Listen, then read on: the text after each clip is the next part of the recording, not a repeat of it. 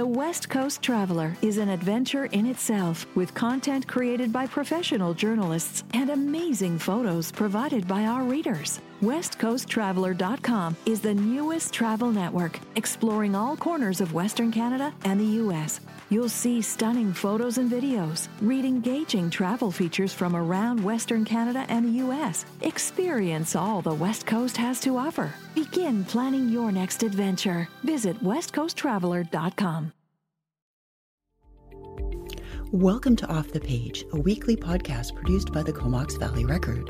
I'm Erin Haluschak, a journalist with the Record. Join me as we take a deeper look into the people and stories within the Comox Valley.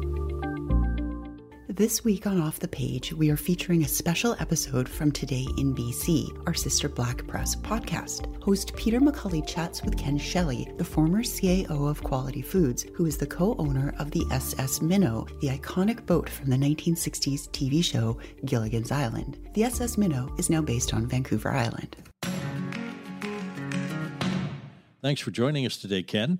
Not a problem. My pleasure. What condition was the SS Minnow in when you purchased it? Well, physically, you couldn't really tell. It was it's a wooden boat, so it's a 1964 wheeler. So it was just at that age that it needed to be sort of really, really looked at the wiring and the plumbing and the uh, just whatever you'd expect in a 50 year old wooden boat. So when we started working on it, uh, we just started and said, you know what, the heck with it. We'll just take it right down to the gunnels and uh, start all over again. So, for all intents and purposes, it, it's a, a, brand new boat. Were you a big fan of Gilligan's Island growing up?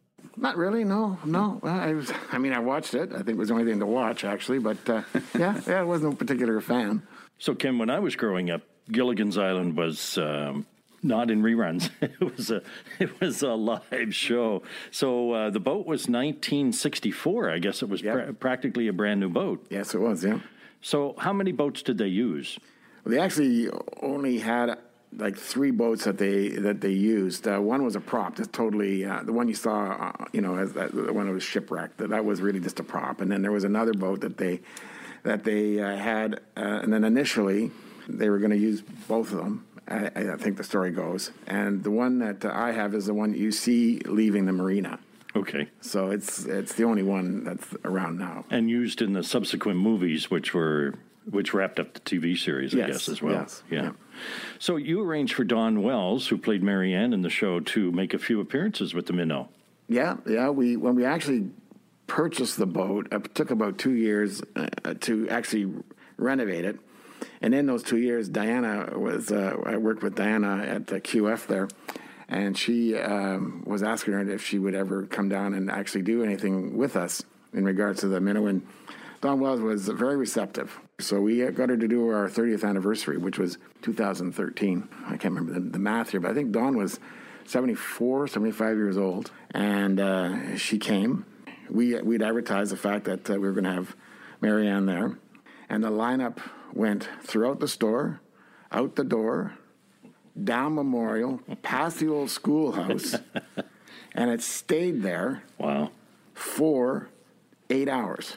Did wow. not move. It just one at a time kept in there. There was grown men my age crying in the lines. They were giving her pre- uh, presents. They were giving her tokens wow. of their appreciation of the show, and women uh, were saying, "Thank you very much for you. You helped raise my kids."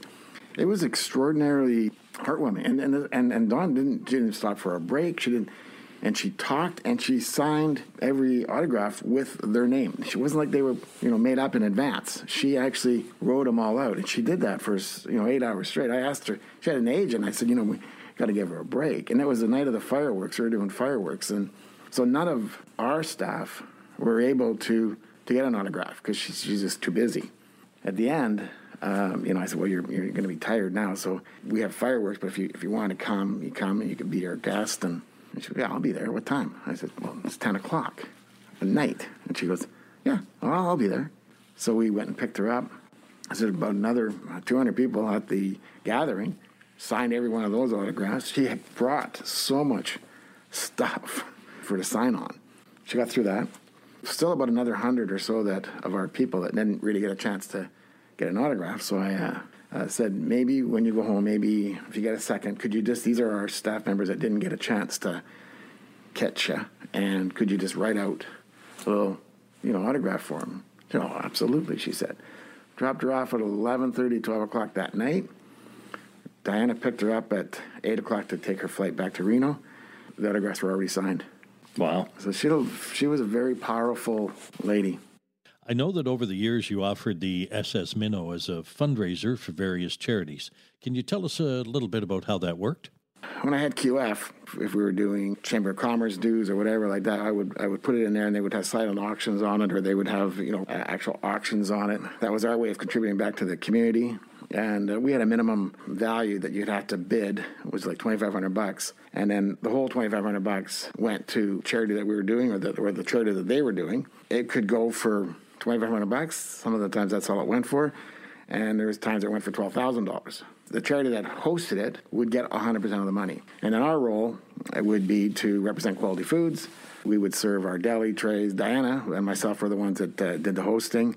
Diana is a gracious host, and uh, she made sure that the guests were well uh, taken care of. We served uh, uh, beautiful wines, foods from the grocery store, and uh, they usually came on happy and they had to get helped off happier.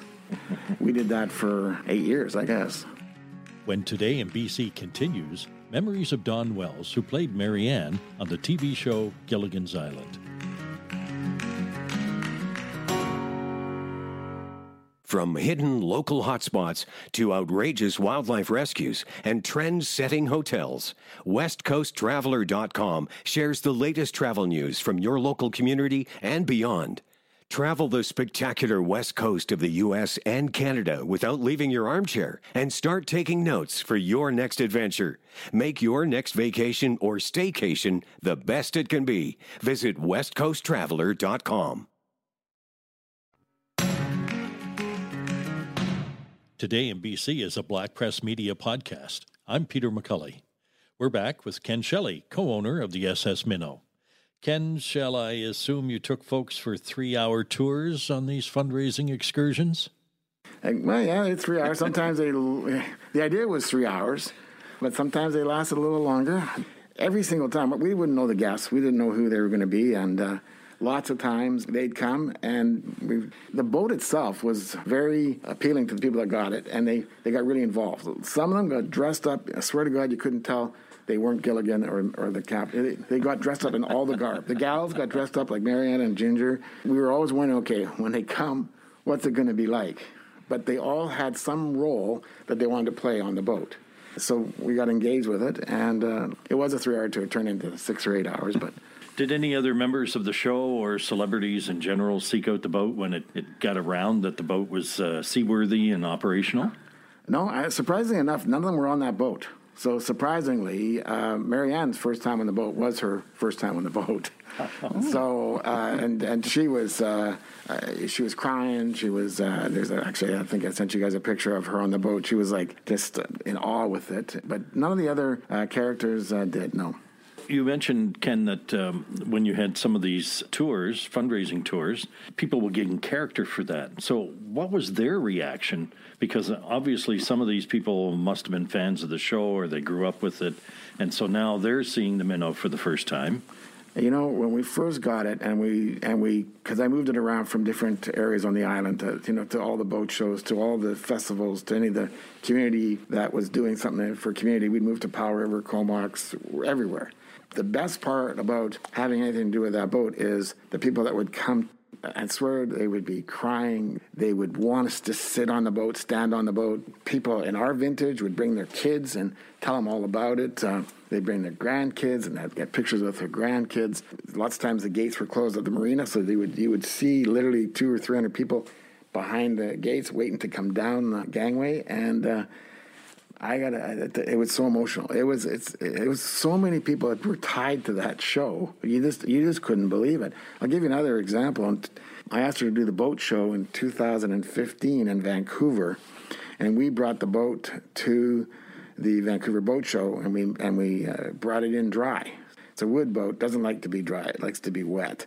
Likes to be in the water. We made arrangements to have Dawn show up to the boat show. Well, to this day, They've never had a boat show that had that many people come to their boat show. On Wednesday, she was asked to do Wednesday. And again, she brought all her stuff, and she was only supposed to do it till Wednesday. That was it. So I met up to her for dinner, and uh, she said, We didn't get through all the people. They had to leave. And I said, Well, I said, well, what, do you want? She said, I wouldn't mind doing it again. She worked Thursday, Friday, Saturday, Sunday, and that turned out to be the largest show, the boat show has had, well, since that day for sure. She finished that and then went to uh, the uh, Timmy's telethon. I don't know whether you know, but she was one of the first people to do the telethon in Vancouver back in the day. She was very charity driven. What is it about nostalgia that you think interests us all so much? I think those times were pretty. I mean, you watch that show, it, it was pretty risque compared to, you know, some of the things. It was just honest, good humor, quirky, fashion. You saw a lot of fashion. She was the very first lady to show her belly button. Uh, she got in trouble for it. Um, we miss the times where you could sit in a, a television show and laugh over something stupid. Predictably, something's going to go wrong and it's stupid and you laugh. And you're wondering, they can do all this stuff, but they can't get off the island. The other interesting thing is that was the last show not get paid for syndication. When they shut the show down, they got no residuals. That's why it's the longest running show to this day because it was they didn't have to pay anybody. It was that show that's that created the need to make sure that if any show was long running, would have residuals to their to their to their actors and stuff. So, but she got a check back then. They all got the same check, fifty thousand dollars, and that was it. Those shows are run across every country in, in the world and still in all languages and still run. She had been doing her own fishing show. Yeah. Dawn's Real Adventures, I think it was mm-hmm. called. And she was asked about the uh, fact that they weren't paid residuals. And she, she said, yes, we weren't paid anything. And the fellow who owned the rights to the show made $90 million. They, she made mention of that. Uh, she used different words. more descriptive. Way more descriptive. Thanks to Ken Schley, co owner of the SS Minnow, for joining us on this edition of Today in BC. That's this edition of Off the Page, produced by the Comox Valley Record. Thank you for joining us. If you have suggestions for topics or guests, we would like to hear from you. Email us at offthepage at comoxvalleyrecord.com. Searching for a new home? Make today'shomebc.com your online home base. With easy to search listings and connections to local realtors, everything you need is under one roof. Powered by Black Press Media, you can search hundreds of local listings, all in one place. Access the top real estate professionals to help you find the perfect home today at today'shomebc.com.